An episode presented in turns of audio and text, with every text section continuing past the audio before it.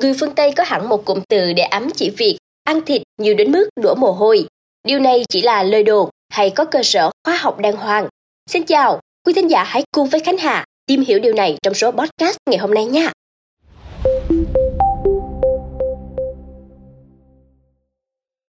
Cụm từ ăn quá nhiều thịt đến mức toát cả mồ hôi đã xuất hiện ở các nước nói tiếng Anh đã nhiều thập niên.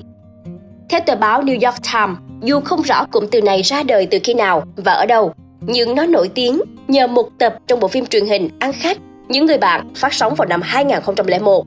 Trong tập phim này, một nhân vật đã ăn cả một con gà Tây, rồi lau trán và nói, ăn thịt đến nỗi đổ mồ hôi hột đây này.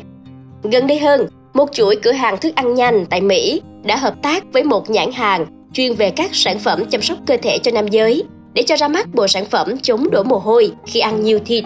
Bộ sản phẩm này dành cho những người có máu hề hước bởi vì nó gồm một bộ quần áo hoa văn thịt bò bó chẻn kỳ dị, khăn lau mồ hôi, băng thấm mồ hôi, một chai xịt khử mùi và một chai lăn nách.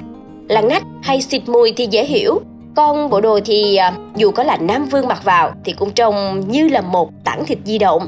Nhìn vào đã thấy ngán chứ không có nét nào hấp dẫn. Suy cho cùng, đây cũng chỉ là một chiêu trò tiếp thị theo trào lưu của chuỗi thức ăn nhanh.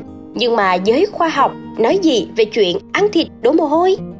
Các thực nghiệm quy mô nhỏ được công bố từ lâu cho thấy ăn nhiều chất đạm làm nhiệt độ cơ thể tăng nhiều hơn so với ăn tinh bột hoặc chất béo tự nhiên. Trong một nghiên cứu được công bố vào năm hai nghìn không trăm lẻ hai của Đại học bang Arizona, Mỹ, mười tình nguyện viên nữ còn trẻ đã tham gia ăn các bữa ăn nhiều chất đạm hoặc nhiều tinh bột trong một ngày và được đo các chỉ số, trong đó có nhiệt độ cơ thể.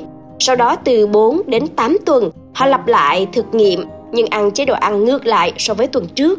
Kết quả cho thấy mức tăng nhiệt độ cơ thể trung bình của họ cao hơn gần sáu mươi phần trăm sau khi ăn bữa ăn giàu chất đạm so với sau khi ăn bữa ăn giàu tinh bột. Các nghiên cứu nhỏ khác kết luận rằng điều tương tự cũng xảy ra ở nam giới. Dù vậy, mức tăng nhiệt độ cụ thể là tương đối nhỏ. Nhiệt độ cơ thể của các tình nguyện viên nữ trong nghiên cứu năm hai nghìn không trăm lẻ hai trung bình chỉ cao hơn không phẩy hai đến không phẩy ba độ C sau khi ăn chế độ ăn giàu chất đạm. Tiến sĩ Layman, giáo sư về khoa học thực phẩm và dinh dưỡng con người, chuyên gia về chuyển hóa chất đạm, khẳng định ăn thịt nhiều đến đổ mồ hôi hột là lời đồn mang tính phóng đại hơn là sự thực. Theo ông, mức nhiệt chênh lệch không đủ lớn để cơ thể chúng ta đổ mồ hôi. Maria, phó giáo sư y học dinh dưỡng tại trường y và phẫu thuật Vagelos, Đại học Columbia, đồng tình với ý kiến này và lý giải rằng chất đạm làm cơ thể tăng nhiệt độ vì cơ thể chúng ta phải sử dụng nhiều năng lượng hơn để tiêu hóa lượng chất đạm đã ăn vào. Quá trình này giải phóng nhiệt, một phần lý do là vì chất đạm khó tiêu hơn tinh bột hoặc chất béo. Một người ăn nhiều chất đạm sẽ đốt cháy lượng calo cao gấp ba đến bốn lần so với khi nạp tinh bột hoặc chất béo. Trong một nghiên cứu nhỏ công bố năm một nghìn chín trăm chín mươi chín, tám tình nguyện viên nữ đã ăn chế độ ăn giàu chất đạm trong một ngày. Các nhà nghiên cứu nhận thấy trung bình họ đốt cháy nhiều hơn tám mươi bảy calo so với khi áp dụng chế độ ăn nhiều chất béo. Vậy là mặc dù ăn chất đạm thực sự có thể khiến cơ thể sinh nhiệt, nhưng các chuyên gia vẫn khẳng định ăn nhiều thịt, ngay cả khi món thịt đó ngon hay ăn nhiều đến đâu, sẽ không khiến một người đổ mồ hôi đâm đìa trừ khi người đó đã ở một nơi nóng nực như giữa một ngày hè đổ lửa. Ngay cả trong những nghiên cứu quy mô nhỏ, điều này vẫn không xảy ra. Nói chung là có vẻ chuyện ăn nhiều thịt, đổ mồ hôi không đáng tin lắm trong mắt các nhà khoa học.